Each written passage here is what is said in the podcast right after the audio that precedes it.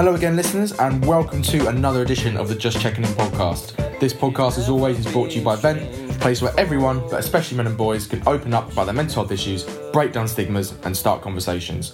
I'm your host, Freddie Cocker, and as always, I'm the founder and editor in chief of Vent. As you may know by now, each pod I check in with a special guest. We have a natter about all things mental health, as well as anything and everything else they're passionate about. If it helps that person with their mental health, we'll discuss it. On to my special guest now, and I'm thrilled to have this gen as the special guest for the 20th episode of the Just Checking In pod. I can think of no one better to have this conversation with.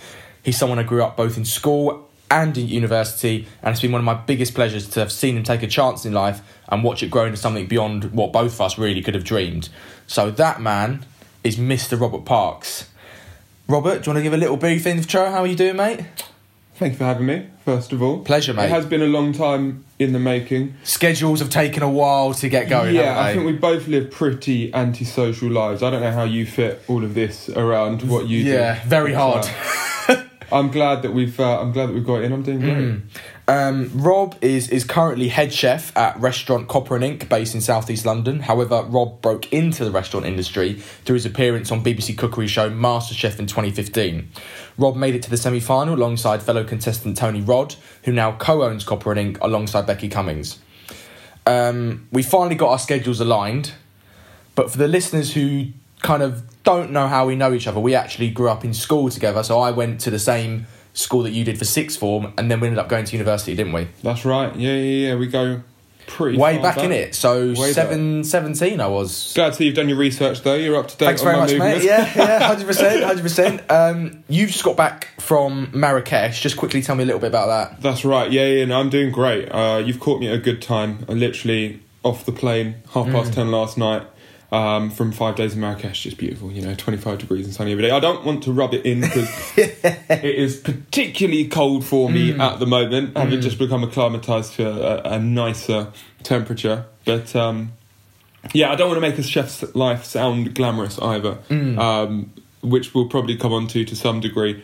Um, you just caught me at a good time. Excellent. Um, I'm not sure at the time when we, we were at school together that we were like massively close because you were in the year above me, and obviously I joined just for the sixth form, so it was hard enough for me sort of getting friends in my own year group. But I think it was when we both went to University of Sussex where we sort of developed our relationship a bit more. We were sort of seeing. I joined in first year, so you were already in second year, and we just started to see each other a bit more and sort of bump into each other, didn't we? And then Yeah, after yeah. that, it's really grown from there. Yeah, absolutely. Um, I think that's fair to say.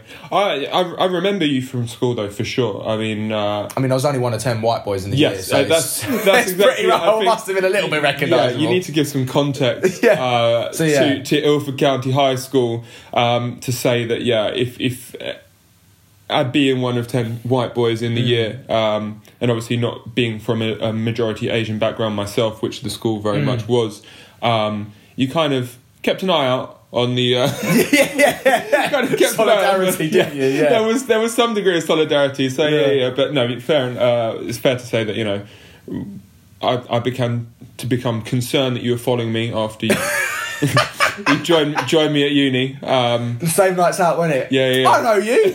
Oh, not again. don't know. We've kept in touch, which is uh, which is great, and it's uh, it's nice that we can do this. Perfect. So now we've got that out of the way. Shall we get started? Let's do it. And we can play games because, because we are swell. Let's get straight into it, Rob, and start with our first topic, which is how mental health is perceived and sort of treated in the restaurant industry. Now, you wrote an article about this on Vent right when Vent was first starting out called Boiling Over. So, if anyone hasn't read it, I'd highly recommend going back through the archives to read it, and we'll put a link in the description of the pod. Um, first of all, what was the inspiration behind it? And for those who haven't read it, what issues does it discuss? I think for me it was really important to sort of strip back the Hollywood perception of the restaurant industry that's sort of marketed um, in programs, you know, that most probably feature Gordon Ramsay to some degree. Um, Jamie Oliver, all the TV yeah, chefs, yeah, exactly. Um, and and sort of drill down into um, how working in the industry can affect one's mental health Mm. uh, based upon the experience. And it was, to be fair, only brief experience that I have had. You know, I'm not a seasoned uh, line cook. I'm not a veteran Mm. of the restaurant industry. I was sort of thrust into it after MasterChef and never really saw myself getting into that environment. Um, but I guess it was it was largely prompted by just seeing what you were doing with them and that exposing me to to question the environment that I was in at the time, Mm. um, and just put pen to paper um, and see what came out. Uh, and it's actually interesting because I think we'll look at it in two lights uh, over the course of our conversation, thinking about the restaurant industry and mental health. Will be what I was talking about specifically in that article, Mm. and then everything that I've gone on to learn and the new insight since then. It's only been probably what a year and a half About that, yeah, I'd say since so. Yeah, I yeah. since I wrote that. Um, but a lot for me has changed in the way that I think about um, mental health in the restaurant industry, and I've got a lot of new insight, which hopefully people will find uh, interesting. Mm. At the start of the article, you, you tell a story about when you were right at the start of your journey as a professional chef and a colleague called Janos, is that correct? Is that Yeah, the yeah, yeah, yeah, Janos, yeah. Um, so just tell the listeners about that story and what happened, you know, set the scene for me and, and then tell us what went down. I was I was actually quite hesitant about including that story at all because it it to some degree undermined uh, my ideal of not glamorizing Mm. the culture of bullying Mm. and not playing up to the sort of megalomaniacal head chef um, that you see presented on telly, but it it did prove a point, and for me was like a a, a real flashpoint in considering how the environment can affect people's mental health. Mm. Essentially, what happened was um, uh, during a busy lunch service, and I'd only just started out at this point. I mean, I'd probably a couple of weeks in.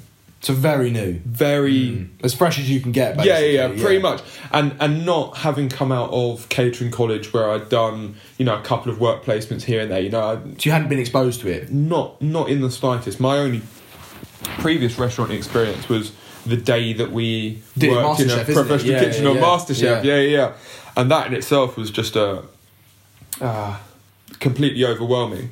Um, but yeah, I'm, I'm just sort of busying myself in my section, working my checks.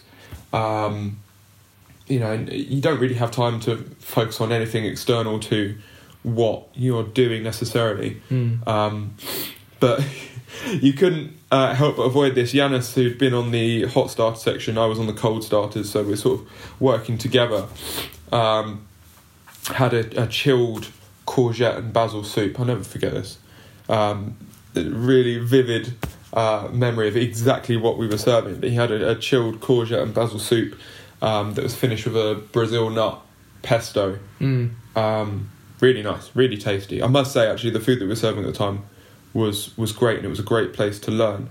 Um, but he, everything that left the kitchen had to be checked by the head chef. Um, you know, uh, regardless of how busy everyone was, you know, he his eyes were the last. Uh, before it left the kitchen, everything had to be spot on, and uh, Yanis had left this pesto um, off of this uh, particular soup, and so he sort of uh, quite forthrightly uh, told him that he had uh, left it off and um, asked Yanis to pass over the pesto so that he could put it on himself. Mm. Passed over what he thought was the pesto and what actually turned out to be uh, salsa verde for a different dish. Mm. Um, might not have been the biggest issue in the world had it not been for the fact that he'd been putting the salsa verde on all of the soups through service, and the salsa verde had anchovy in Mm. what should have been a vegetarian dish. Mm. Um, so the chef has the salsa verde come over to him. He looks at it, he sniffs it. He says, "What's this?" Yana says, "That's the Brazil nut pesto." He said, "No, that's the salsa verde." Possibly a few f bombs in there Mm. uh, along the way, and threw it, and it hit Yanis square in the chest. And I, I saw this whole thing unfurl, and I couldn't believe it. I'd never never seen anything like that. Just in shock. Yeah, I was in com- complete complete shock, and he head to toe in just like green. Oh, it wasn't just like a small thing chucked at. Oh, it no, was no, literally no. like the whole No, no, it was, confection. it was a big, big, big old Like a vat. Yeah, I don't Yeah. know. A vat, vat, vat might be hard. A big bowl. might be a bit Yeah, harsh, yeah. but you know, it's it's Enough it's- to cause damage. Yeah, yeah. Yeah. Damage, damage has been caused, and he's standing there with this uh, uh, salsa verde all over him, and he he just very quietly left the kitchen, changed his apron, changed his chef whites, came back in, and continued service just like nothing had happened. like nothing had happened, and it was insane, and it was never spoken about. so weird to think that just happens and everyone just goes, oh, okay, carry on. Yeah, Yeah. you know, and it, it wasn't it wasn't a big thing at all. And I, I should stress that actually, even though it was you know two or three weeks into what turned out to be quite a long time that I was working there, I never saw anything to that degree again. But it it did underline to me, you know, the unspoken hierarchy of the kitchen, but also the fact that you know the, the head chef's power is unchallenged, regardless of the physical or mental abuse that you can sustain. And I didn't actually ever speak to Yanis about it, and perhaps in hindsight, I would have. It never even crossed my mind to at the time. Um, but I'm of no doubt that that leaves an impression on you. Mm. In the article, you, you, you quite rightly call out this this this bullying behaviour, but I think a lot of people see shows like Gordon Ramsay's Kitchen Nightmares or Hell's Kitchen or you know all these sort of other parodied almost shows now. Uh, and think it's an actual an accurate reflection of what the inner workings of these top restaurants are like, and perhaps the norm. But in your case, two weeks in, your stereotypes almost confirmed in your own head. You know, what was that like seeing something that you thought might have been only what you see on TV to actually start happening then? Um, it was interesting. Um, it sort of it cemented those ideas that you have in your mind, and it kind of made me accept the fact that I was g- getting myself into an environment um, that I had some perception of previously, and actually everything that happened afterwards kind of slowly undid that initial uh, shock. And actually, the pressures and the stresses are entirely different to how they're made out to be um, on telly. But certainly at that point, it sort of uh, mentally it, it made me feel like I had to buckle down and, and get my head down, and that things were now serious. And you're quite right. You know, it was it was completely outrageous behaviour. Um, that, that just shouldn't uh, that shouldn't happen, and I, I would say are real anomalies actually in, in how restaurants do function. Mm. And we should point out that this example doesn't reflect the entire res- restaurant industry, but it, it is something that seems to happen perhaps m- not more often than people think, but uh, does it occasionally happen? Um, you refer to this in, the, in, in this example uh, in the article as a representation of how extreme pressures can affect chefs working in me- restaurants and their mental health. Just tell me a bit about what you meant by that. Yeah, I think um, it, it doesn't reflect the whole industry. What it does reflect for me um, are some. It, it was a bubbling up of various mental and physical pressures that exist in the uh, in the restaurant industry. Not to justify it by any stretch of the imagination. Uh, you know, I would never act in such a way, and I have no doubt that if I were to speak to the head chef now, he, although he quite honestly probably wouldn't remember it, he also uh, wouldn't be wouldn't be proud of it and probably wouldn't justify it either. Um, but the, the the pressures of working in restaurants um, are, uh, are are certainly there. I'm always conscious of sounding like a martyr. There's no martyrdom in a kitchen. We cook food for people and hopefully they enjoy it. You know, I'm not a doctor or a policeman. Um, my mum works in social services. She was a foster carer um, for 25, maybe 30 years. Wow, okay. Um, and you know, though for me that is what I consider to be emotional stress and pressure, and, and that takes its toll over a long time. Kitchen pressure is different. Um, for a line chef, the work is long. You're working long days, most often what we call doubles. You'll be in at eight o'clock in the morning. Um, in a lot of the top restaurants, you won't leave until midnight, um, possibly one o'clock. Um, that's often without any kind of real break, possibly, or still 15 minutes to eat some food. Mm. Um, It's very grueling. yeah, Yeah. absolutely. You know, it, it, it does take its toll. It's it's physically demanding. It requires a lot of focus as well. So Mm. you've got the physical demands and then you've got the mental demands as well. Mm. Um, you know, the better the restaurant you work in, the more precision is required Mm. in the job. Under more pressure.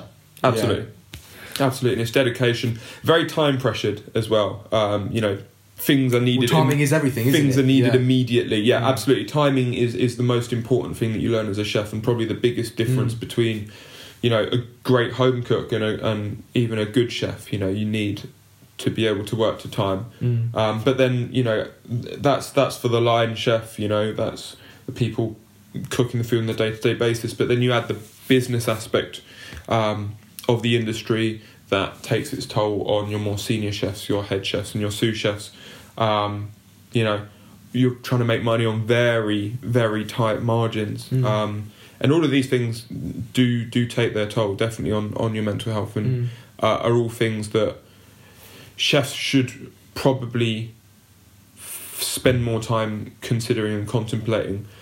But then again, you know, you're time pressured. You're working long hours. You're um, you're not really socializing in any um, conventional or healthy way. Mm. Um, so you know, so to find the time to, you know, maybe think about uh, how things are taking their toll on your mental health, it, it's not something that I think many chefs find the time to think about. Mm. In the article, you, you present this juxtaposed image of this Jekyll and Hyde type character, whereby this chef who, who chucked the the vat or the or the soup over uh, um, the, the the the Valverde, what's it called? Salsa verde. Salsa verde. Salsa verde. Um, he chucked it over him, Mhm. whereby he's a bit of a monster in the high pressured environment, but outside of it, he's this lovely, kind, family man. Was it hard for you to adjust to this sort of extreme and contrasting behaviour and, and navigate that within a professional environment? And uh, as I'm sure it makes someone pretty impossible to read. Yeah, it it did. I'd I'd say initially, um, it, it only made sense for me to see him as some kind of totalitarian, authoritative dictator. Um, you know, the air in the kitchen would literally change. I hate saying that. They wouldn't literally change. It was still, Mhm. it was still oxygen and nitrogen. Um, but but it, it it felt palpably different Mm. when he entered the kitchen. You know, everyone was immediately more tense Mm. um, and on edge, and you could you could tell when someone was going to get it. Mm. You know, You felt it brewing. Yes, yeah. you could you could really feel it brewing in the end. You weren't always sure of why. Mm. You know, um, whether sometimes things were brought into the kitchen from outside Mm. and it became uh, a, a release um, in that way. I'm not sure. I, I couldn't. I couldn't say to that degree. Um, it certainly felt like sometimes that was possible. Um, again, sort of super high pressured um, environment, but over time, getting to know him more closely as I did, you know, as I rose up the ranks in the kitchen and the the nature of our relationship changed. It was incredibly difficult initially uh, to reconcile the idea of this person that I'd seen as a complete dictator at the beginning to be, you know, a kind family man. Um, and it was always interesting to see his demeanour when his wife, who very seldom was in the kitchen, popped in. I think maybe over the two and a half years I was there, she probably came to the kitchen twice, but his whole demeanour would change. Mm. Um, you know, and he'd show you pictures um, of his pets. Um, you know, and he was, he was quite loving and affectionate um, in that way, and that was quite difficult Mm. to reconcile. Mm. Um, so yeah, it, it did paint this Jekyll and Hyde image, Mm. um, but initially I just saw him as a monster. We both know that, that mental health doesn't discriminate by how much success you've achieved, by social class, gender, and all these other things. You talk about a few examples in the article of chefs that exemplify this this breaking down of a stereotype, so to speak. You know, just talk me through them and, and, and some of their stories, and, and some of them are quite tragic in some examples. Yeah, super super tragic. Um, I guess there's sort of two really prominent and very similar examples that I talk about in the article. Um, I speak about a chef called uh, Benoit Violier, who was a sh- hugely acc- uh, acclaimed chef. You know, he probably carried the title around of the world's best chef for several years. Mm. Um, at the start of this decade, um, working at a hotel, uh, Hotel de Ville, uh, I think it was in Switzerland.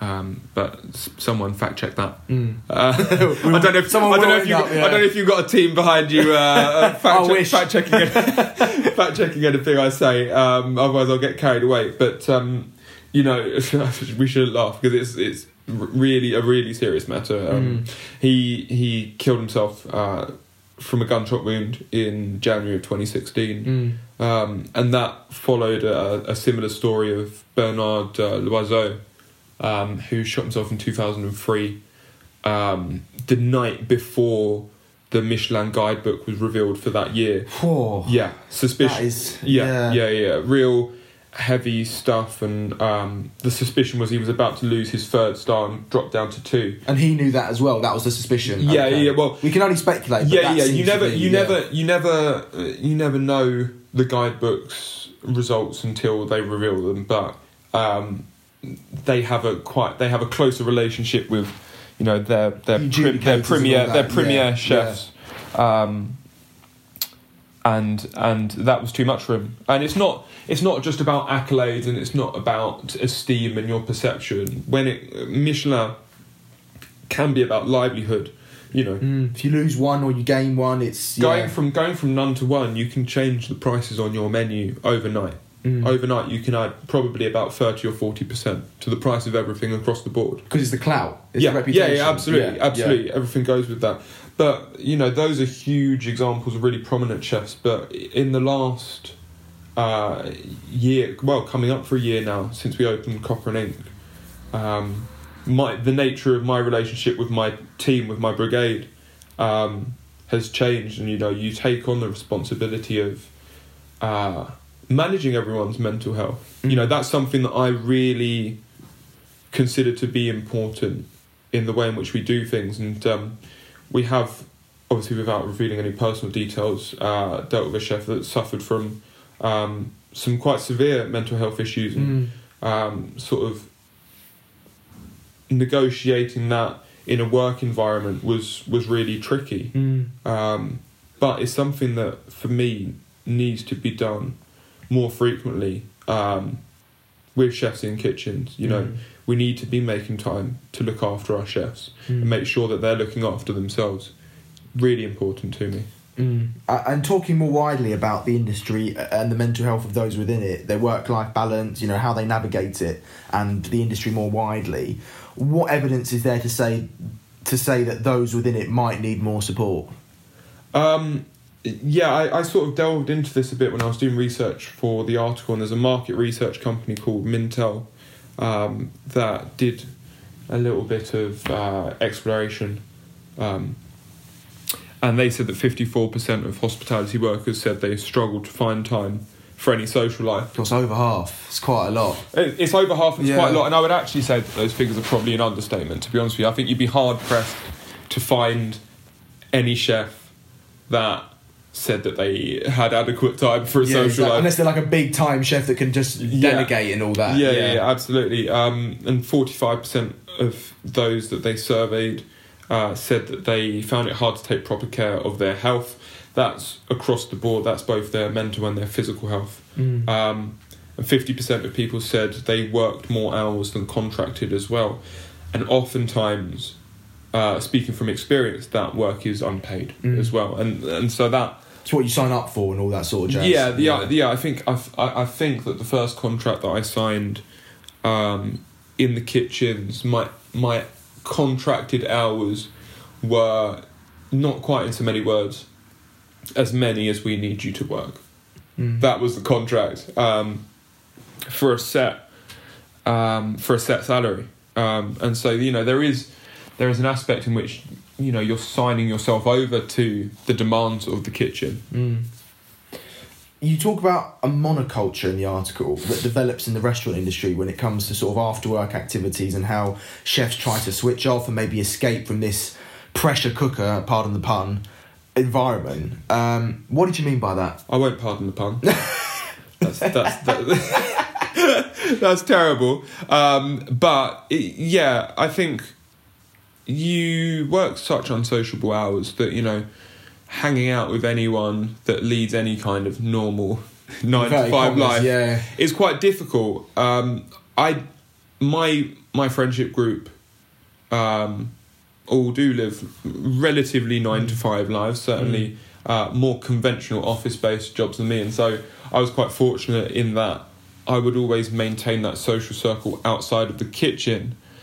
But that's not something that's afforded to everyone. A lot of people move, uh, you know, quite considerable distances to work in the best restaurants.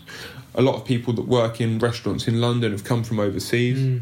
Um, you know, a lot of people from uh, within the EU, lots of Italian, uh, you know, Spanish, further afield.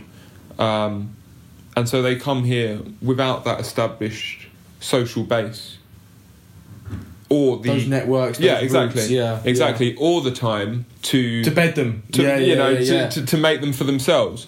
So you hang out with the people that you spend all of your time with. Um, you know the restaurant.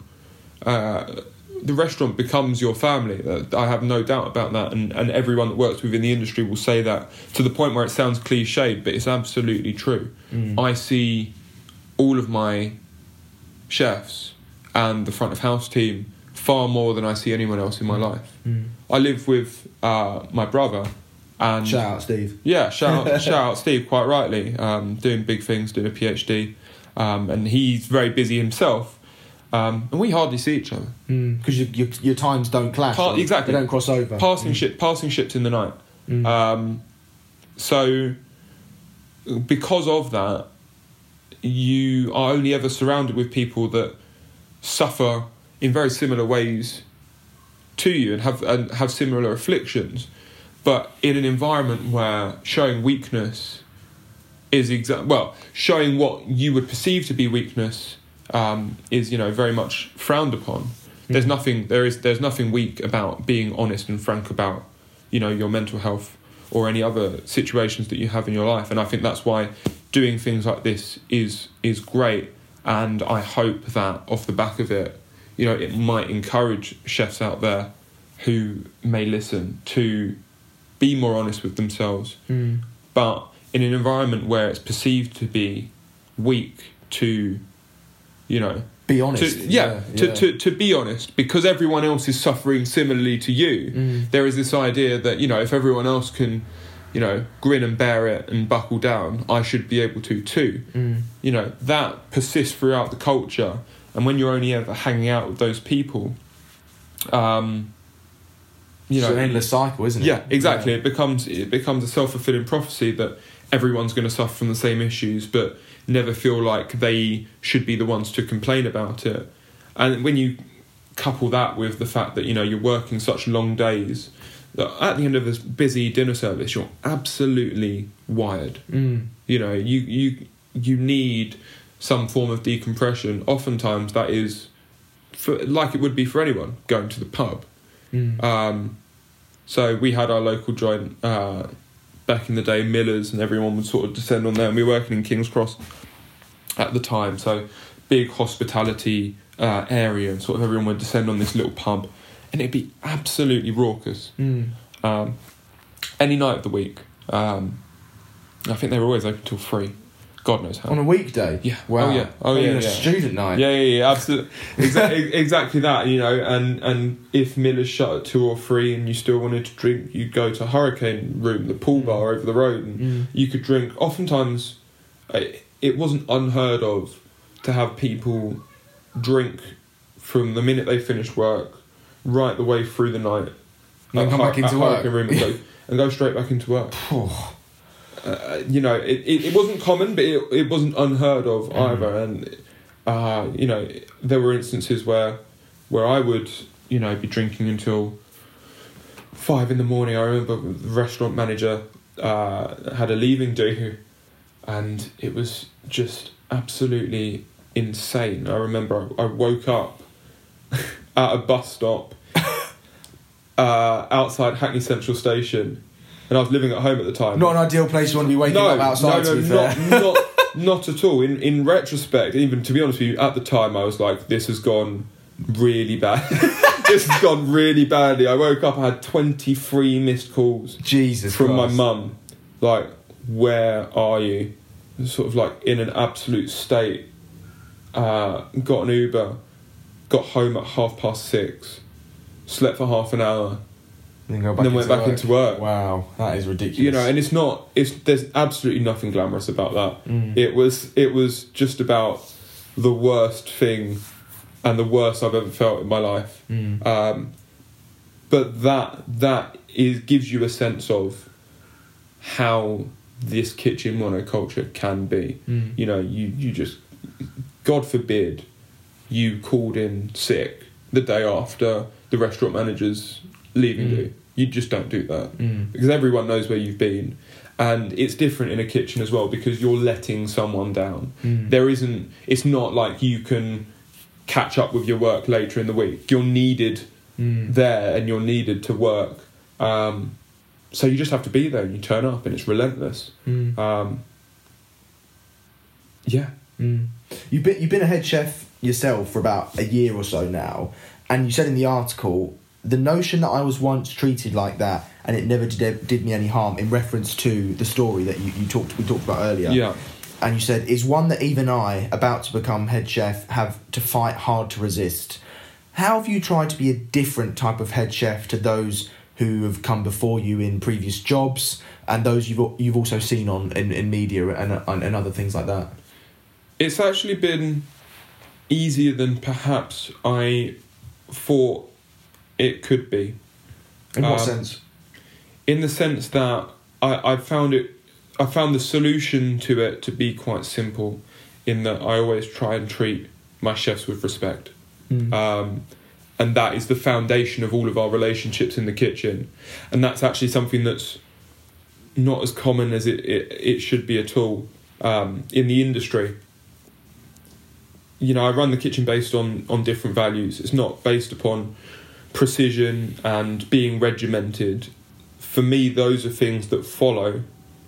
And what They're complemented by people Yeah. working well. yes, working exactly. hard, I think in the right. I, I think those are things Yeah. that come when when you treat people with respect in a fun and enjoyable environment. Mm. You know, when everyone feels invested in the running of the kitchen, that's when you get precision, and that's when people are regimented and, and everything works. Mm. Um, but that's based upon respect. Mm. And finally, you, you talked about support structures on how to deal with all this pressure as a head chef. You know, for your case, you have a great group of friends whom we can we're going to give a little couple shout outs to now. Um, but there's also other outlets for chef to go to if they're struggling as well. Yeah, yeah, absolutely. Um, yeah, I, I keep a small circle mainly because time constraints mean that managing a social circle any bigger than that it just wouldn't be possible. Mm. Um, but I've got a really solid and strong group of boys um, who sort of keep me on the straight and narrow. Mm. Um, but also, you know, we have enough fun to blow off some steam as well. Mm. My brother Steve, uh, my oldest, oldest, oldest friend uh, Johnny, Mm. who you know as Fletch from uni. Oh, Fletch! I do know him as Fletch. Yeah, yeah, yeah. Shout yeah, you Fletch. know him as Fletch. Shout out Fletch. Um, no, actually, don't shout out Fletch. He's always Johnny. Never, never, never, never. But was yeah, he we- Fletch at uni then? He was Fletch. at oh, uni. I see. Because he introduced to he he introduced himself to me as Fletch. Well, okay, so he it goes back a little bit further than that. He was Fletch from uh, secondary school, sort of mainly sort of college time. Mm. But I've known him since we were like three, since we were Oh, like three okay. or four years yeah, old. Yeah, yeah. So we went our separate ways. Uh, secondary school went to, went to different schools. Mm. Da, da, da. Always, obviously, stay in touch, saw each other all the Mm. time. But I had no idea of this culture of Fletch that was going on behind the scenes Mm. until we got to uni. He started introducing himself. Like I was like, no. That's not your name. That's your surname. So our, so our so our close our close circle at uni would call him Johnny, mainly because I called him Johnny. Mm. But then outside of that, sort of the football circle, Yeah, and yeah, that, yeah. like, he's fletched all of them. So that's why you know him as that, but never never that to me. But I've Mm. got uh, another mutual friend of ours, uh, Gislano. aka Jizz. aka Jizz. Yeah, um, man. Yeah, great guy. You know, they all keep me on the straight and narrow. I've got uh, a couple other friends, Ads and Genti, and we sort of have a real close circle, um, which helps. And then obviously I couldn't forget uh, my girlfriend Izzy, um, who's important in pretty much every aspect of my life. Mm. Um, she's great. And how does she support you in, in, in the work that you do and sort of those unsociable hours and perhaps when you sort of come home and, and you might say like it's not gone well today or, or it's gone really well today, you know, how does she support you? she her, the the biggest support and the way in which she's been best is that she's never questioned the hours that I do, never asked for more. I I, I try and I, I give her pretty much as much time uh, and and pretty much all the free time that I have because that's what she deserves because she never asks for more. She's incredibly supportive. Mm. Um, she's understanding, tolerant, patient. She's a good listener. She puts up with a lot of my BS, um, but not too much of my BS that she lets me get away with. Uh, get away with whatever I want, which is what I need because I, I I know that I have a tendency to uh, to take things too far. So no, she's she's great for for keeping me on the straight and narrow and keeping me level. Um, but not not everyone can have that unit around them Mm. uh, working in the kitchen, and there are uh, things out there uh, for um, for chefs if they feel like they need uh, a bit more support.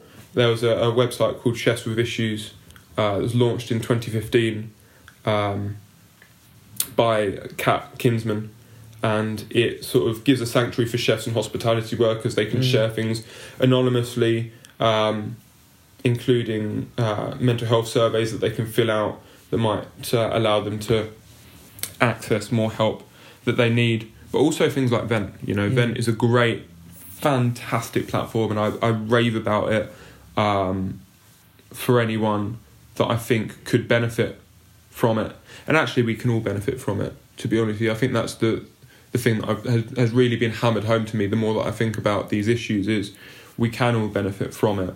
But um, just any platform that allows people to speak openly, I think is great.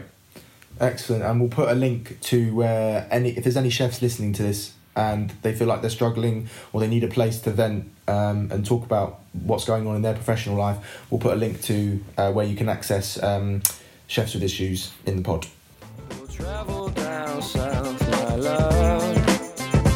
We'll talked about the restaurant industry. Now, Rob, I think what would be really good is to talk about your own cookery journey. So, I think the best question to kick off with is what made you get into cooking and how did you discover your love for it? Um, it's it's quite a uh, quite a simple one for me. I I loved eating. um, So did I back in the day, that's Paula. If I want to put on a few more pounds. well, yeah, I think that is that's the unfortunate consequence of, of having a love of eating is that you're always uh, inclined to put on a bit of uh, Self aware. Yes, yeah, abs- absolutely. But um, no, for me, it, it naturally followed that if I love to eat, I should learn to cook. And that started off really basic, you know, super basic things, just helping mum in the kitchen at home. My mum's a great cook, but she's a great cook. She, she's a great family cook in that she cooked because she needed to feed the family. Mm. Um, you know, she's a working mum, worked hard, long days, and then would come home and cook something fresh and delicious. Um, and that's fantastic. But I tried to take a little bit of the load off of her by just giving her a hand, and that's how I sort of started to get engaged Mm. with with cooking. And then it wasn't really until I went to uni and had the freedom of my own kitchen and the ability to cook what I wanted when I wanted Mm. unfortunately, the consequence of that is that I spent loads of money. probably more money on. I'm probably the only person to have gone to uni in the last ten years to spend more money on their food than their drink.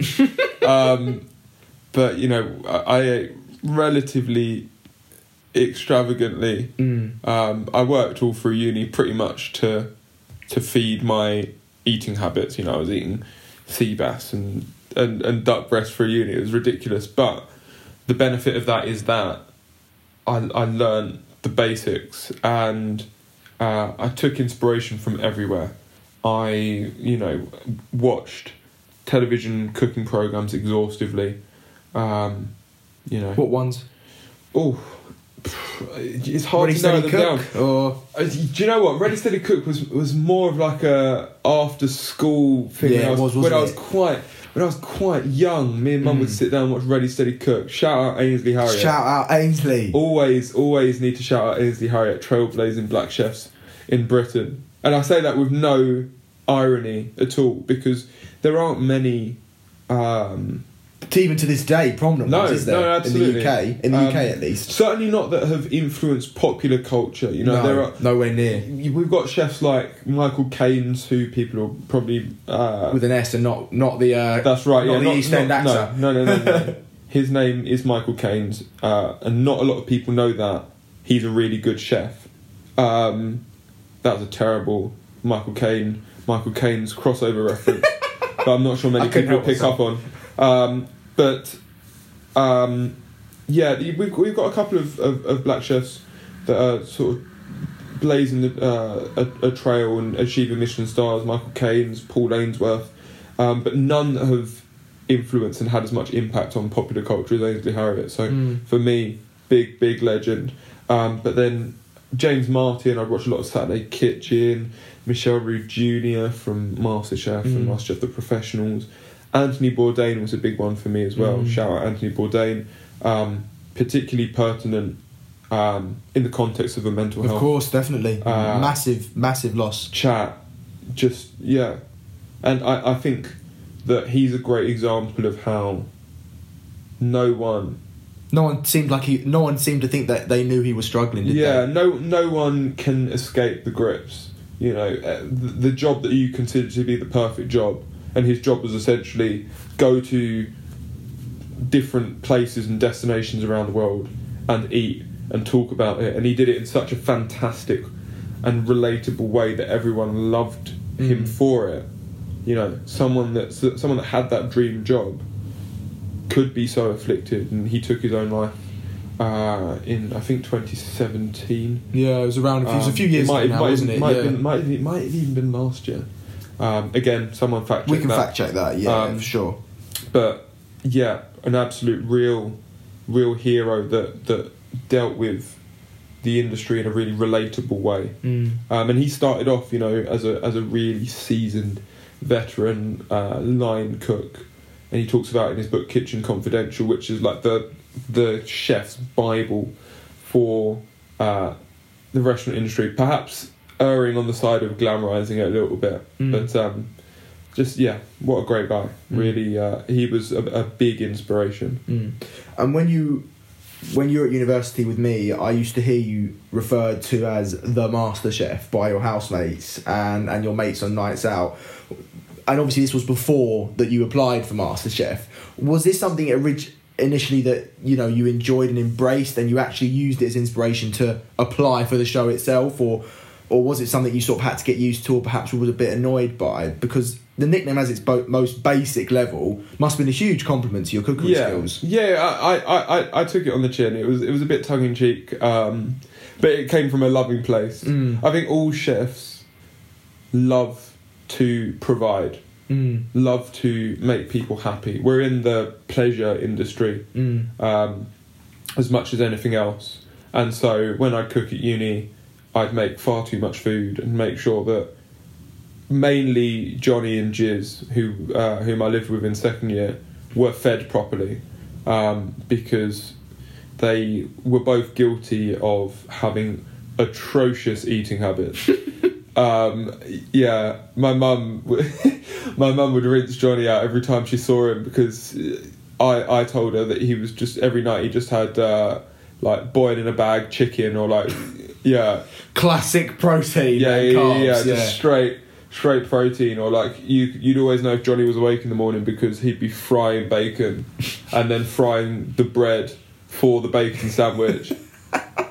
just like I'm bulking, I'm bulking, and to be fair to him, he was skinny as anything when he started uni, and uh, wasn't by the time he left. But yeah, atrocious eating habits. So I'd always cook loads and make sure that those two were fed, and they'd always hoover up anything that was left over. Mm.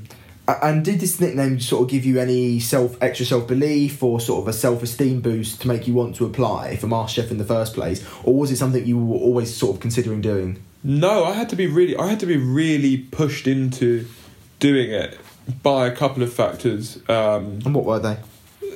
it was the fact that I was getting to the end of uni and I realised that there wasn't a job waiting at the end of it for an English literature graduate. As most a lot of humanities degrees people will attest Well, to. no, that's exactly it. It was like that real. Was that a bit of anxiety for you then, sort of knowing that there wasn't a sort of magical job at the end of the rainbow waiting for you when you came out, or I don't think. I don't think it. It, it didn't make me as anxious as it should have done. Mm. And actually, you're quite a relaxed, laid back sort of guy? So. I, I, I am, and uh, it, it made my parents very anxious. Okay. I can say that much, and they didn't feel like I was I was motivated. And to be fair, I think in retrospect they were right. Mm. I didn't know what I wanted to do, and doing English in the first place, um, as can can be the case for humanities uh, subject, uh, people that study humanities, um, was a way of kicking the can down the road when it Mm. came to actually thinking about what I wanted to do in the long term because I just didn't know. Mm. I just didn't know, um, and I don't think that's unreasonable to think of, you know, an eighteen-year-old when you're picking your, uh, you know, what you want to study at university.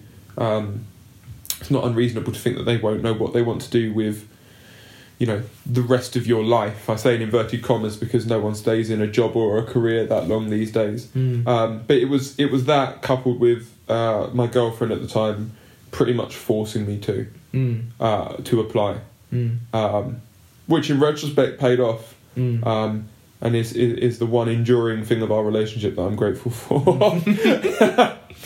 Um, talk to me through the MasterChef journey now, right from when you sort of first applied to the semi final itself, where you got through to, as I'm sure there are a few hidden realities of the show that perhaps listeners might not know about, some some intricacies and some you know little gems where I, I think people would be really interested to know. yeah, there's always a few. There's always a couple of things that people are super interested, or like the first things that they ask. Um, and I remember, like, as the show was airing, and people would sort of see your face on the telly one day, and then see you on the street the next day. You know, I had, that brief period. I guess you could say my five minutes. Um, but where people would instantly recognise you. Mm. Uh, Quite a recognisable geezer as well, like Yes, very tall. That's, true. Yeah. And I looked, hor- well, I am horrendously tall, but uh, it's not often that I get to see that. Um, but I certainly saw that at MasterChef because I don't think any of the last 12 in that year's competition were above six foot Mm. at all. So I look like a different species. I'm, I'm, I'm six foot five for, for those that do not know, um, which is which is bloody tall. Yeah, that's that's just that's past tall and bloody tall. Yeah, yeah, that's the yeah, yeah. category. We're, we're we're into bloody tall territory there. Um, uh, I remember we did a we did a, a, a cook off where it was the last twelve contestants, and we all cooked one dish, and it took ninety minutes to, to record the judging. Wow, because you know, they've that's got a to- long time. Uh, You know, John and Gregg have got to say what they think, and then they've got to say what they think again, but in a slightly different way if they want to use that in the edit, and then they've got to take shots of the food in every different possible way. Um, they as much as they're judging what they taste in the finished product, they're looking at how you've gone about making it and making certain judgments about you know the quality of the way in which you have done a certain thing, and how that they're sort of using that to interpret how it would have tasted, you know, served straight up. Mm. Um, so it's not a bad, it's not a poor way of judging the quality of things, but it's not the not most. ap- ideal. it's not the most Yeah. appetizing way to. Um, their, their their job's not quite as glamorous as as people might expect. The other thing is you just spend so much time waiting around Mm. you know, we spent 90 minutes waiting for that tasting and you've got to stand there. It's like purgatory sometimes, to be honest with you. You're sitting in that green room and the camera crew will film you doing some waiting shots. You know, it's literally just everyone sitting in silence looking around the corners of the room. Um, you know, and then you're doing interview after interview after interview, um, trying to not say the same thing over and over again Mm. trying to bring something different to it. and those are pretty much the only taxing elements of it. Apart from that, I loved every second of it. Mm. It was just the best thing I've ever done. Mm. And the, I remember one specific um, episode. I think it was either when you were just starting out, or whether it was when you were, you were into the second round, where you made a dish, and John and Gregg said, "This is good, this is good, but this is where you need to improve." And then you came back and you made the second dish, and they were like, "You've gone back, you've listened to what we were saying, Mm. you've improved upon it, and you've taken those, you've taken that into consideration Yeah. and implemented it." Was that a big moment for you on the show? Yeah, absolutely. I was, I'd say, probably more so than most people that enter the competition learning on the job. Mm. I was 21, um, straight out of uni, limited cooking experience. Uh, In retrospect, I don't really know why I was there.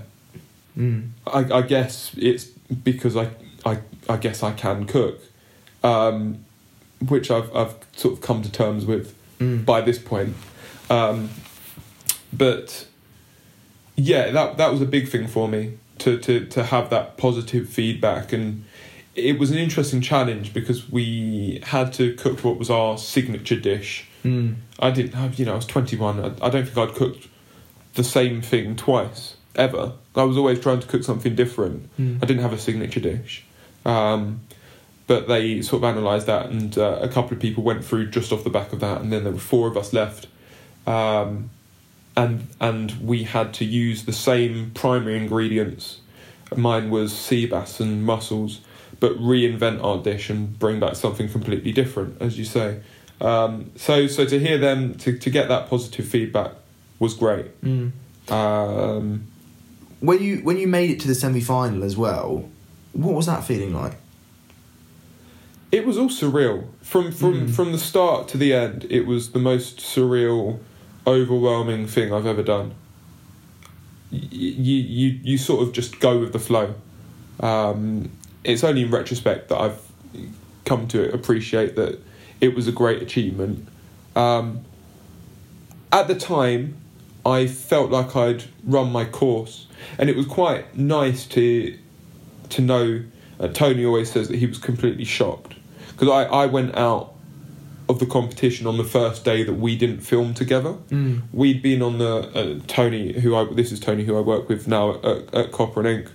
Um, we great friends through the whole competition. Filmed with each other on the first day, and we're right there, as I say, until Mm. until the last. Some people don't realise that you're actually quite good mates. Most of you, the ones who are comp- even though you're competing against each other as well. Yeah, Yeah. absolutely. It was a real convivial atmosphere. There was no uh, concern that you know you were all competing against one another. It was it was such a lovely environment to be in, and actually quite unique to our year. I've heard sort of things of uh, previous and, and years since where the atmosphere has been a little bit more tense and it has been more of a competition. We all really got on and, and socialised outside of the competition.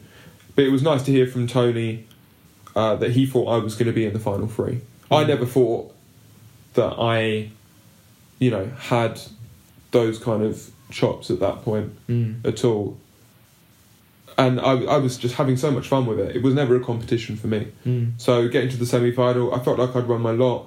I felt like that was great. Pretty much a fair reflection of where I was, and it was good enough to get me a job in quite a good kitchen afterwards. So I have no regrets about it. It's just the best thing I ever did. Mm. And coming out of MasterChef now, the momentum behind you, what and that new determination to succeed, you know, finding out that you had this talent, you had this gift, and you, you needed to, you wanted to sort of use it now for your career. What was the first thing you did? I always thought that I'd, off the back of it, launch some kind of food writing, food journalism career. Mm. That was always preferable uh, to me over a career in the kitchen because I knew all of the the the rigor and the, of of being a chef. I kind of stumbled into working in the kitchen in the end. To be honest with you, I was followed by uh, followed on Twitter by the the person that ran Marcus Wareing's HR, and I asked just on the off chance if I could go and you know work in one of the kitchens for a day, um, see how it went, just for a bit more experience, and that turned into that being a trial shift before I knew it. And I was like, oh okay, um, great. And after that trial shift, I was offered a job, and I was like, um, yeah, sure. Uh, I've, English literature's not going to get me a job, Mm. and here's you know what was eighteen thousand pounds at the time uh, being offered to me. I was like, yeah, I'll take that. Mm. Um, so I kind of had to leave at that point. I kind of had to leave MasterChef behind. Mm. It had gotten me to that point, but in the world of professional kitchens, being on amateur MasterChef carries no clout whatsoever. Um, so it was just on to the next stage, Mm. and that was it. There's one before we go into like you, your your mixed heritage and how that factors into your role as a chef and and, and your, the experiences that you brought from that. Mm. There's one particular story that I've just remembered about sort of experiencing the, the 15 minutes of fame. And it, I remember when it was it was in our final year. I think I was in second year and you were in mm. third year or maybe the other way around. And you said you were at Wildlife Festival, which is a festival which was in Brighton, Mm. and you were walking about, and there was these group of like fifteen year olds, sixteen year olds who like completely lost their shit when they saw it was you. That was the most. That was the most bizarre thing. Uh, yeah, I ever experienced. It would have been after uni. I, it would have. It would have been a couple of years. I think. Um, maybe 2016, 20, yeah, 2016. Summer, Okay. summer after MasterChef had aired, and yeah, that was that was weird. I I, I don't really know how because I was absolutely wasted as as you should quite rightly be at any music festival. I think it's I think it's fair to say. Um, and and this uh, God only knows why the kids that young were at wildlife in the first place. But you know, uh, I asked where the parents were, but they they recognised me, um, and it was just odd. But um, you quickly move on from that fifteen minutes. You know, Mm. your, your your star shines, and then it doesn't shine so bright, Mm. and you kind of have to justify your existence in another way, and you know, Mm. you, you just buckle down in your work. You know, Copper and Ink now is my sole focus, Mm. um, which is great. You know, it's going really well, getting great reviews and great feedback, and just establishing yourself is such a hard thing to do in the industry. Um, but we found our little place, and Mm. it's it's going okay.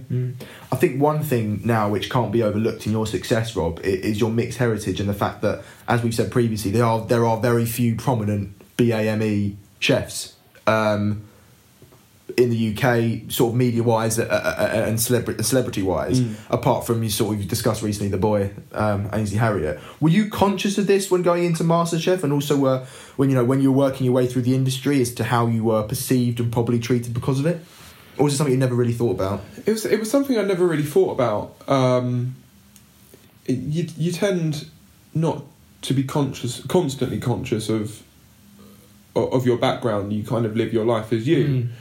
Uh, it it has had influence. I'll never forget. I did a food festival um, demonstration in Alexandra Parks, part of Foodies Festival. Mm. Shout out them. You should go to one. They're really fun. Um, but I did a, a, a live cooking demo on stage, and afterwards, uh, uh, a black woman and her two sons came up to me afterwards, and we were just chatting. And she said they were big fans of, from, from MasterChef, and and that uh, her son wanted to be a chef. Um, and in that interaction, I, I got the sense that I I was a particular. I don't want to say inspiration. I, I, I, I don't justify An that. influence. yeah, Yeah, let's say influence. I was a particular influence in in that decision, and that was really important for me. That kind of recalibrated my my focus in, in the sense that I am not that common. Uh, you know, prominent black chefs are not that common, Mm. um, and so subsequently, it's something that I do try and encourage, and I've I've thought more and written more about race since then. Mm. And and there's one thing that I really wanted to touch upon as well because I think when you have anyone who's from a BAME background, so say for example you are a um, a chef who's got an African heritage or a Mhm. Caribbean heritage, do you think there's either a conscious bias or an unconscious bias for either people in the media or sort of consumers to associate themselves with the food of that heritage. So if they were say an African chef, they people might think, oh, they're only great at making African food and not other cuisines.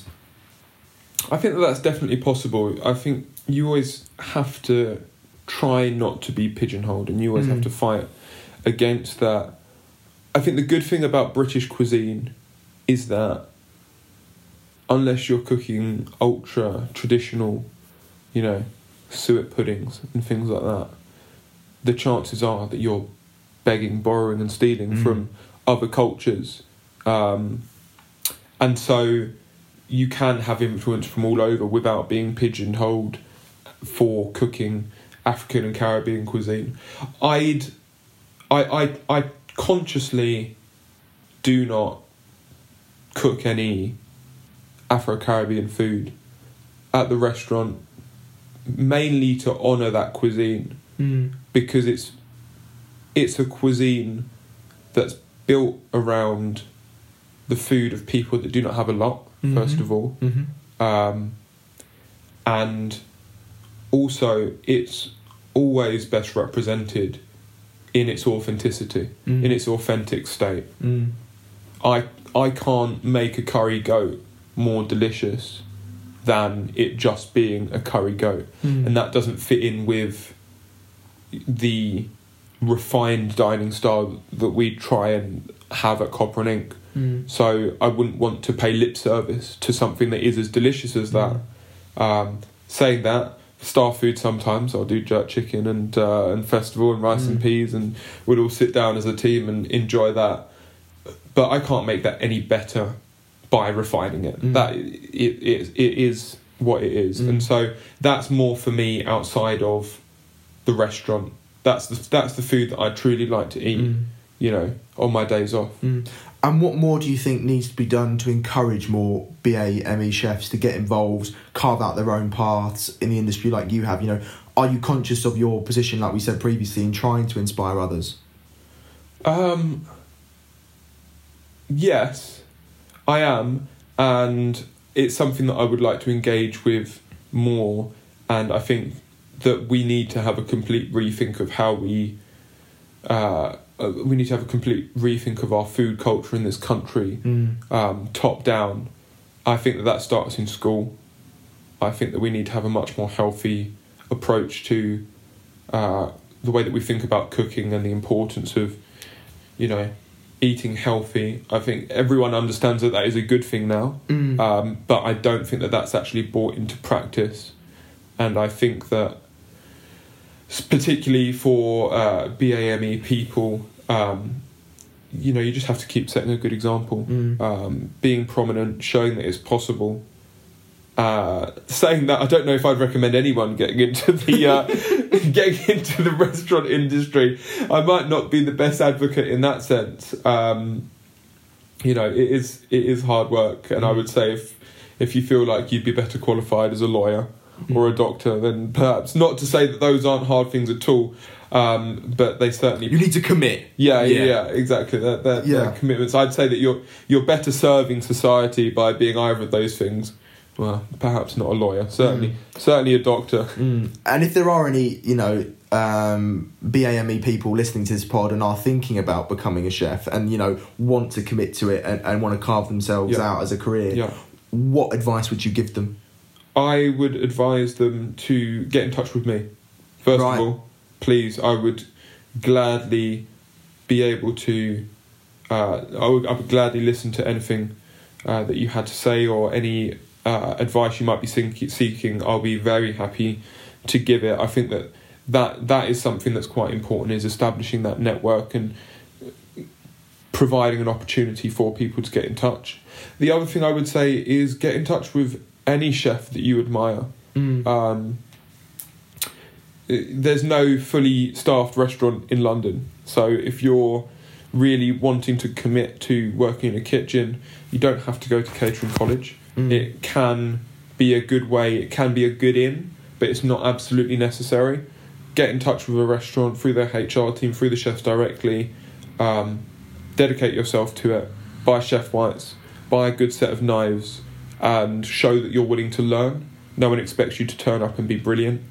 Um, and if you do all of those things and you dedicate yourself to it, it can be a fulfilling career. Mm. And just finally now, looking forward to, to with Copper and Ink, what exciting stuff has it got coming up, and uh, and what are your ambitions as head chef for it?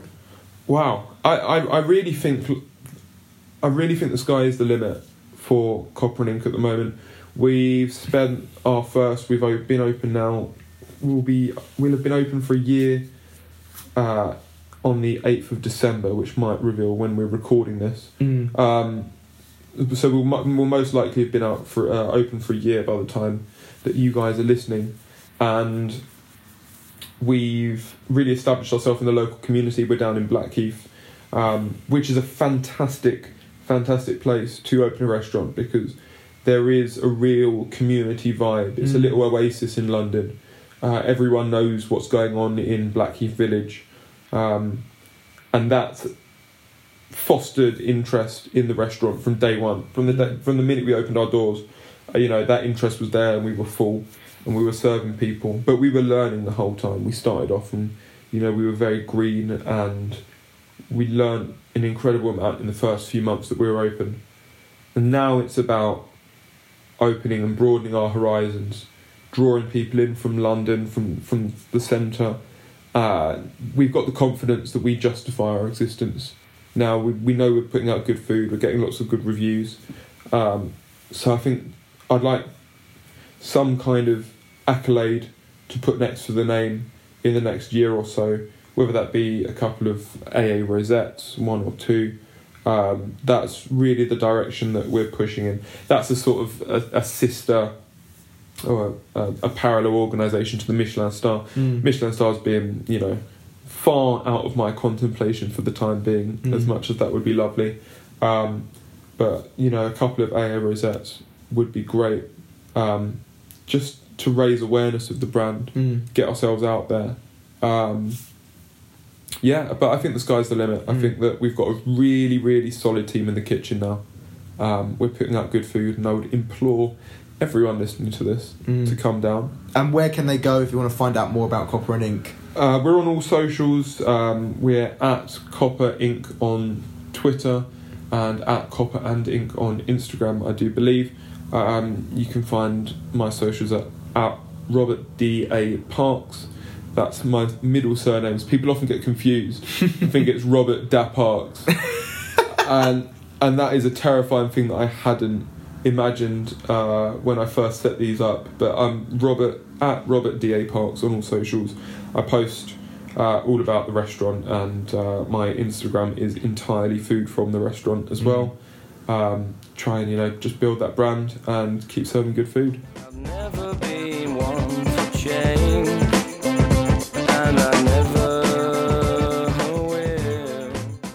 Another topic I was really keen to speak to you about, Rob, and it's one that we've briefly touched on already, which is identity. Now, you did an interview with a brilliant journalist um, called Natalie Morris, who writes for the Metro for her Shout out series. Natalie. Shout out Natalie. Absolutely lovely, lovely. um, for her series Mixed Up, which is an in depth look at people of mixed heritage, their stories, and seeks to break down the stereotypes and biases that people may have about them or have had in the past. Yeah. So, first of all, just tell me about why you wanted to do the interview and what message do you want did you want to convey?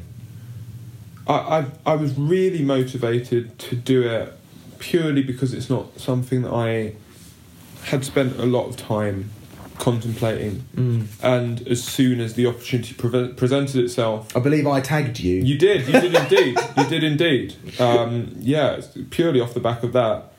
Uh, The moment the opportunity presented itself after you after you tagged me, um, and I s- opened my mind up and started thinking about these issues, it it I had a complete compulsion to do it. I was sort of really motivated Mm. um, to explore these issues. Mm. And we're obviously recording in your flat, and you've got a picture there. The listeners can't see, but there's a there's a framed picture of you with your dad Mhm. um, as a child. Um, growing up mixed heritage Yeah. with your younger brother Steve, um, obviously comes with a huge amount of complexities, nuances, and experience that I can I can try and understand, but I can't relate to. That's Yeah. just that this just me me being honest. But I can certainly try and understand it. Now now first of all, just just tell me about your mother and father's sort of contrasting racial identities Mm-hmm. and how they combined to influence your own and how this identity has shaped your life. I think, as you just found, it's a minefield. Mm. tripping, o- tripping over yourself. Tripping over myself already, yeah. Um, yeah, I think because being mixed race is a relatively new construct in the mainstream, and I think it's It's the last hundred or so years. well, maybe, exactly. yeah. yeah. it's not it's not something that you ever really contemplate. It's a pure byproduct of the world being so much more integrated now than it than it was previously. Um, but it, you know, you're you're constantly trying to find or strike a balance. At least I found when I was growing up. Of where you should lie, I say in inverted commas, Mm. on some kind of parameter of race Mm. you know where you know there's some kind of ideal in the middle where you both reflect your your white culture again there's going to be a lot of inverted commas in the Mm. course of this conversation because it is it is is that kind of yeah. it is that kind of topic and your conversely black culture and trying to strike that balance and sit in the middle but um for me, for me specifically, it was quite an interesting one because I feel like my dad had already wrestled with a lot of these issues. And your dad's black and your mum's white. Yeah, my da- yes, yeah, I, should, yeah. I should say. So my dad, being black Jamaican but born in Britain, Mm. had already fought the battles of being both Jamaican and also British. Was he in part of the Windrush generation, or was it was that his parents? His parents, his parents, were, would have been Windrush generation. Okay. So um, he was born here in '65. Okay. I think he grew up in largely in Dagenham, you know, very traditional East End white culture, but Mm. that started to have an influx of uh, people of ethnic minorities. Um, he he's a man that both reflects his Jamaican culture and his British culture, and so he was a a, a great uh, role model for me in considering my own race because I could Mm. see how it could be done, how you could both represent your Jamaican heritage and your British heritage. Mm. And there's no right or wrong way to do it. No, no, there? no, not It's- at all, Yeah, exactly. But you, You just you took the- your lead from him. Exactly. Yeah. You just find the way that works for you. Um, Mum's side of the family, obviously white, uh, white English. She was born in Billericay, um, but she's incredibly proud of of where she's from Mm. as well. And so I had a strong sense of the fact that you know understanding where you're from and how that can influence who you are is important. Mm.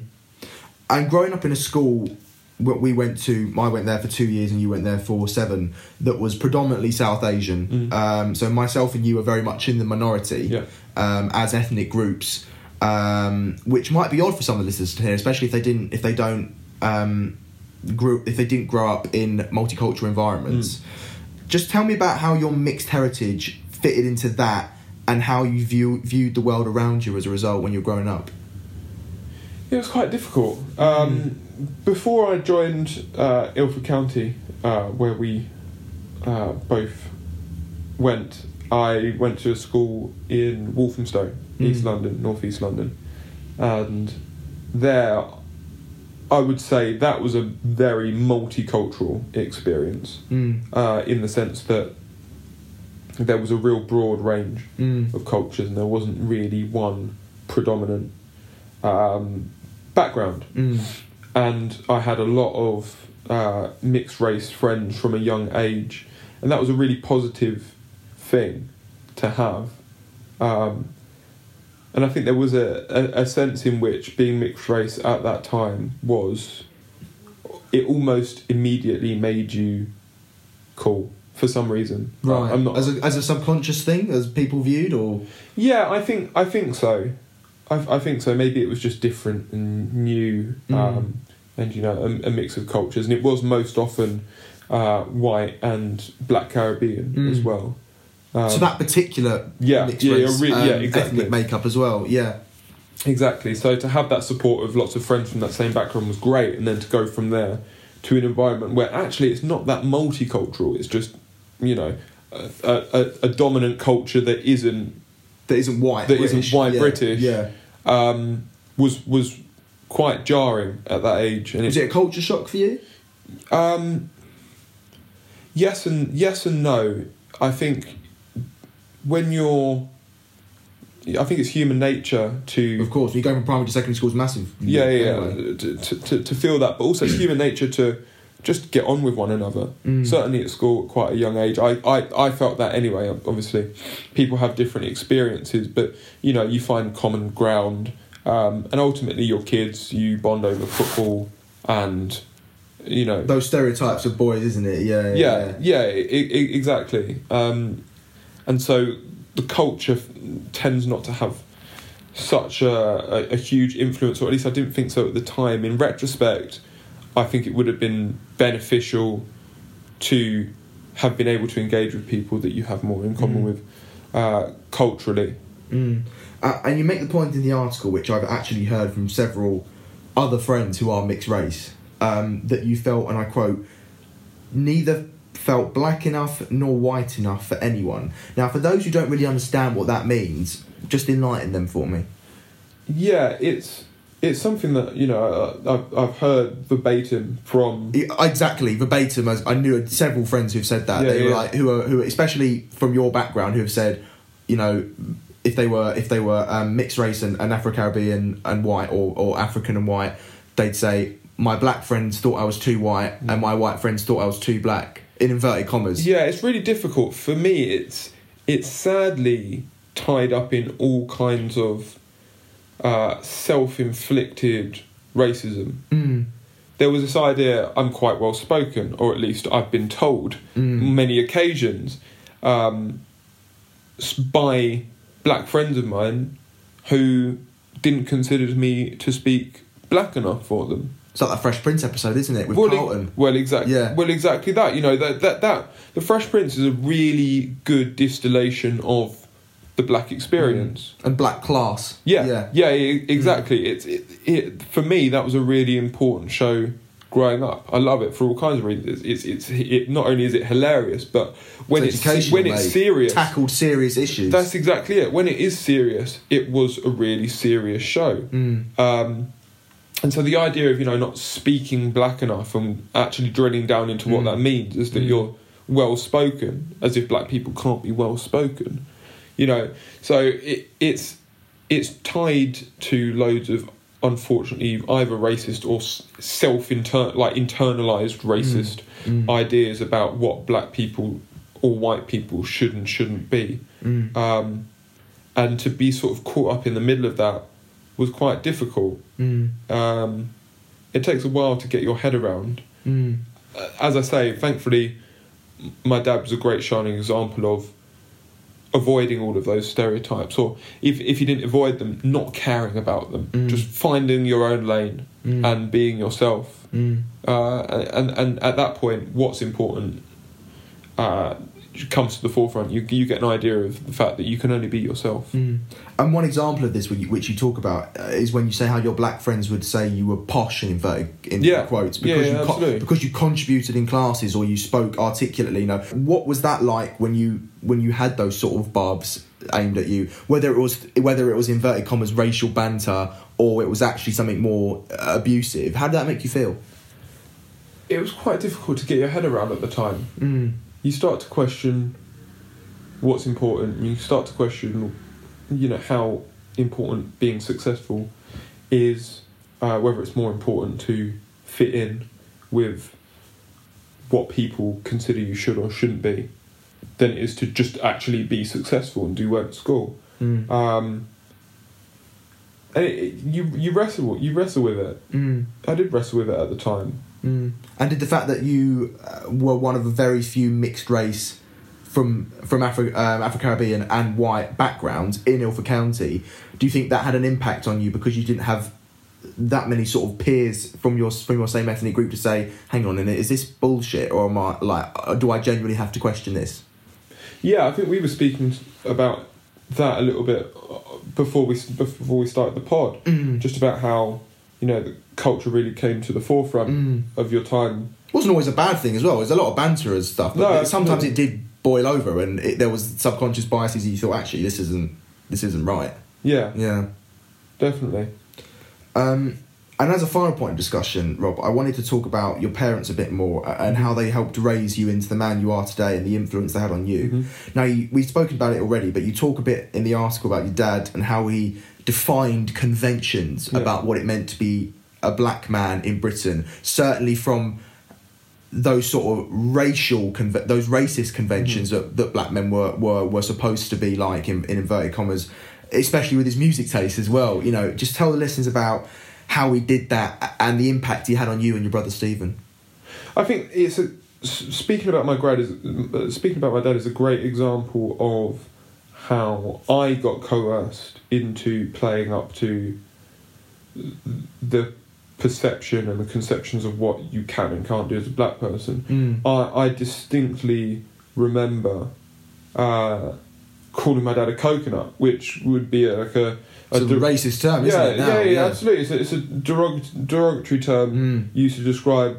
uh, a, a black person who, you know, only Displays, like, only- white only- characteristics yeah, or something exactly, like that. Only Yeah, display, inverted commas, only yeah. displays their blackness in inverted commas through the color of their skin, Mm. and is in every other way white. Mm, it's used in Asian um, sort of. It, it's it's thing that thing think it's prominent as well. I've heard in sort of like South Asian conversations as well. Mm. Yeah, it, I, I, he would he would play. Um, Dad's musical taste is horrendous. It's still, it it still it still is today. But I respect him immensely for it because he made his own lane. Some of it's good. He's just as likely to listen to Mozart and he listens to a lot of classical music as he is likely to listen to Bob Marley. Mm. Um, but he appreciates both of those things. Mm. Um, I I can't forgive him for liking bands like the Cocteau Twins, who if you Got no idea who they are. yeah, well, you're you're Which is you're, a rarity for me. you're, you're, you're better off you're better off not knowing. Um, just to give just to, yeah, maybe your listeners will want to you know contextualize it by going away and listening to to some of their stuff. It's it's not for me, but the thing is, it was for him, Mm. um, and it didn't make him any less black Mm. at all.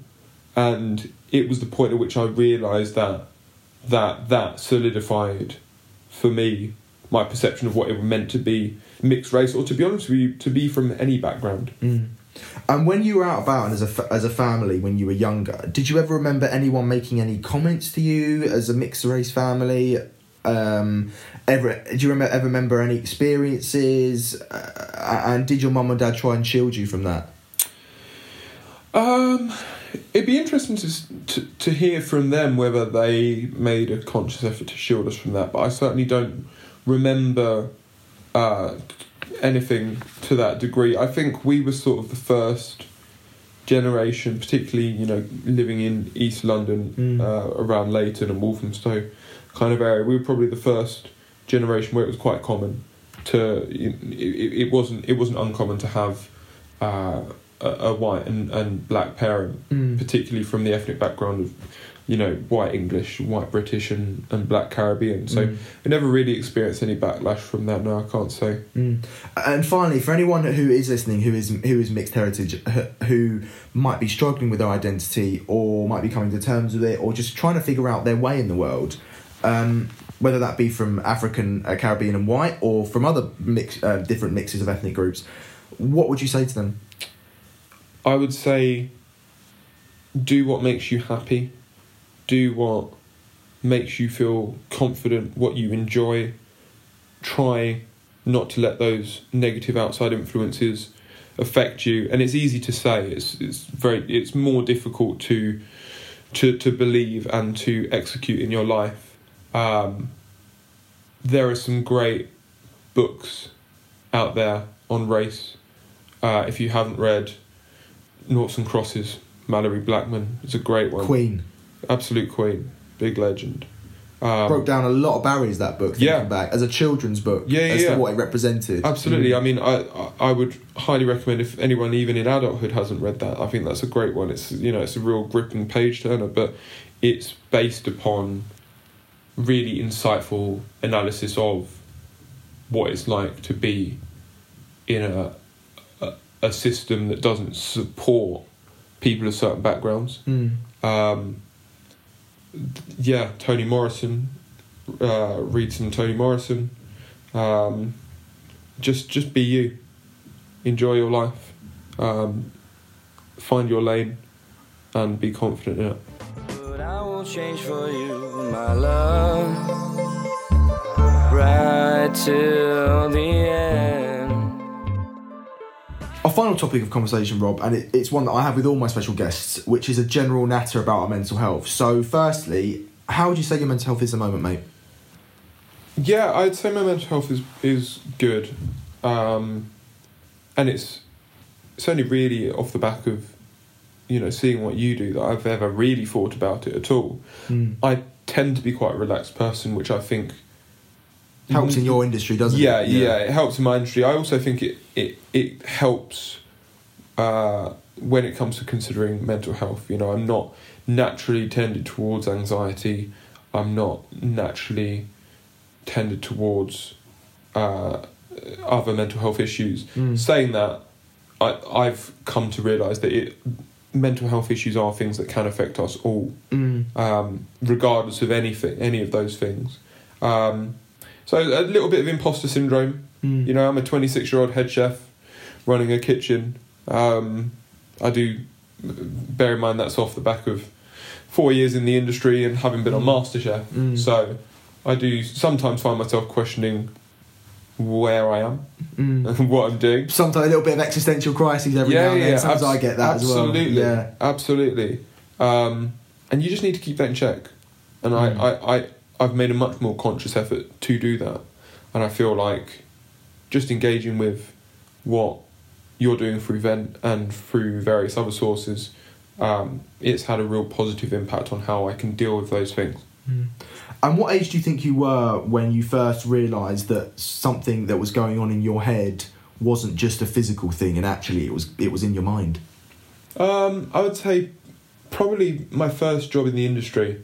Um, I'd have been 21, um, working on a unhealthy number of hours, and it, it was interesting that you know I, I would be going to work in the dark. You'd be getting up at seven and Mm. coming back at in the dark at midnight. Mm. Um, just not seeing the outside world or communicating with the outside world sort of started to have a, an effect on my mental health. I was feeling quite down, feeling quite low, um, and my initial reaction was to just you know grin and bear it and get your head down.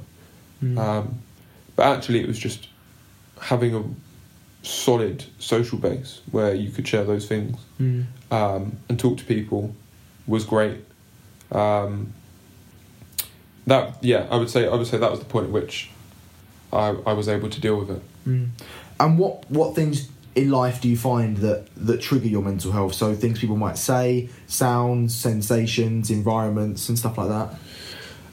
It tends not to be the outside factors influence me too much.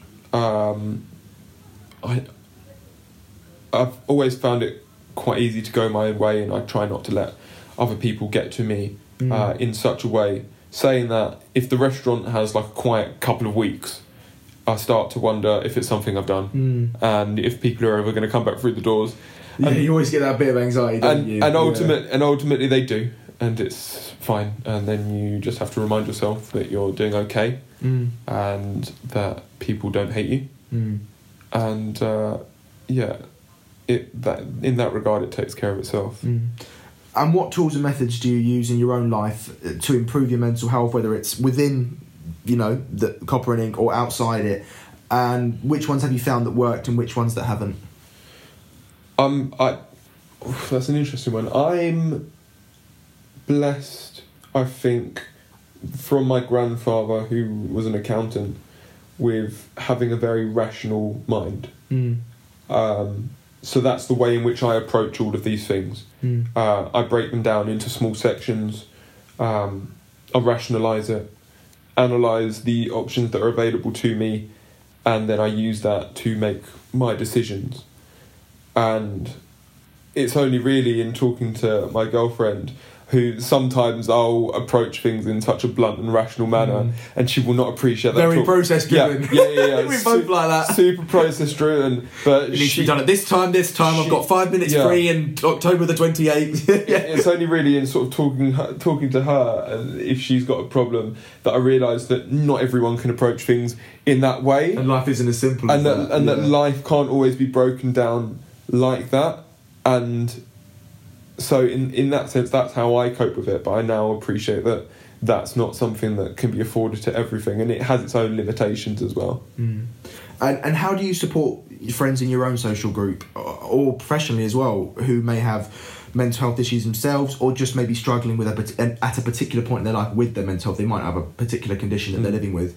Um, how do you support them? It works twofold for me actually. Um, So just explain that and unpack that then. Yeah, I- it. I, I think my friendship group generally provides a good atmosphere for, you know, talking people through their issues. Mm. We're very honest and open. But in the last year, I've also had to manage. Um, you know, dealing with my chefs Mm. and um, you know making sure that they're on top of their mental health and, and making sure that we can facilitate them being healthy and happy and we try and not overwork people Mm. um, which is you know rare in the industry but we're very uh, that's that's a, a, a central core of our ethos in the kitchen um, making sure that they can come and talk to us you know Mhm. it's always about having that shared space Mm.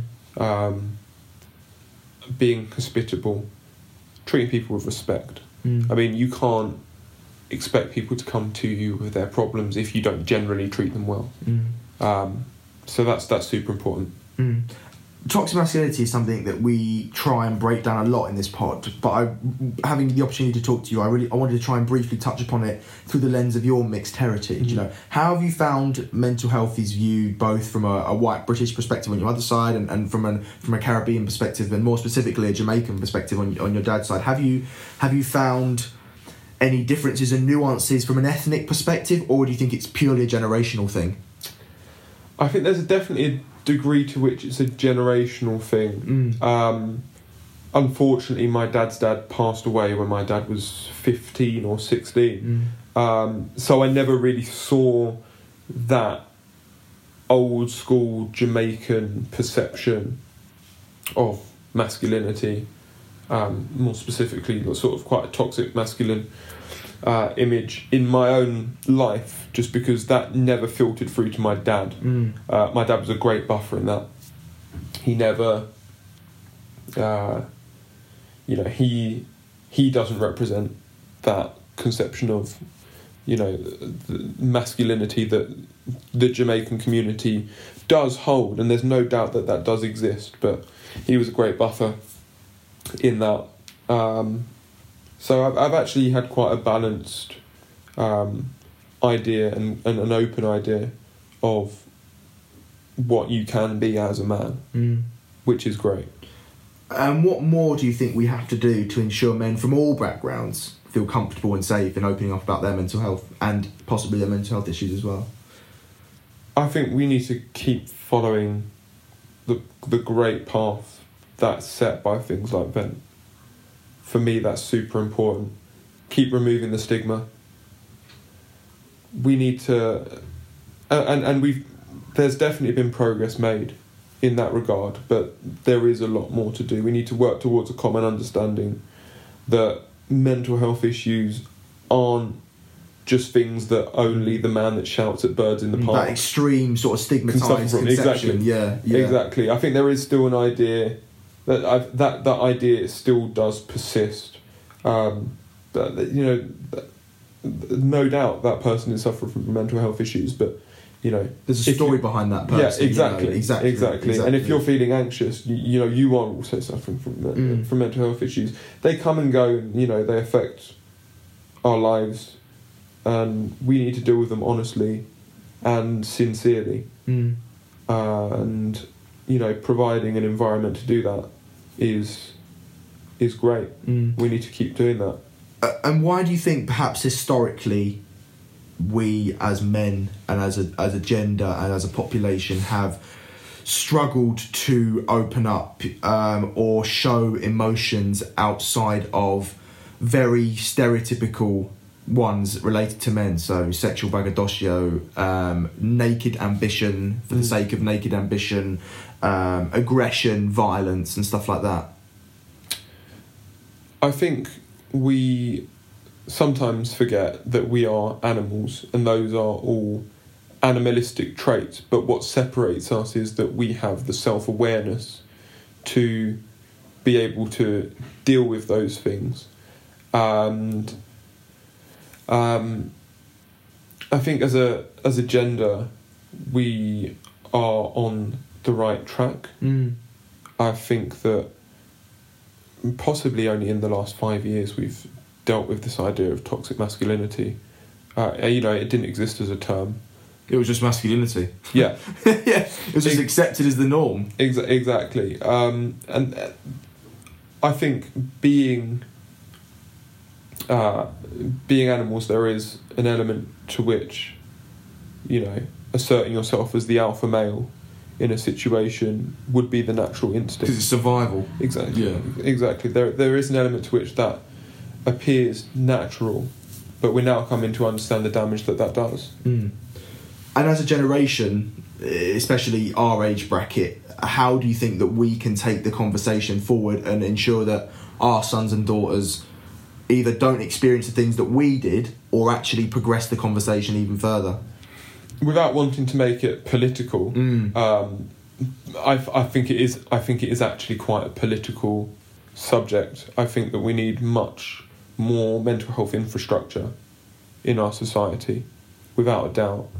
Um, you know, when it comes to mental health, that is something that's fallen by the wayside.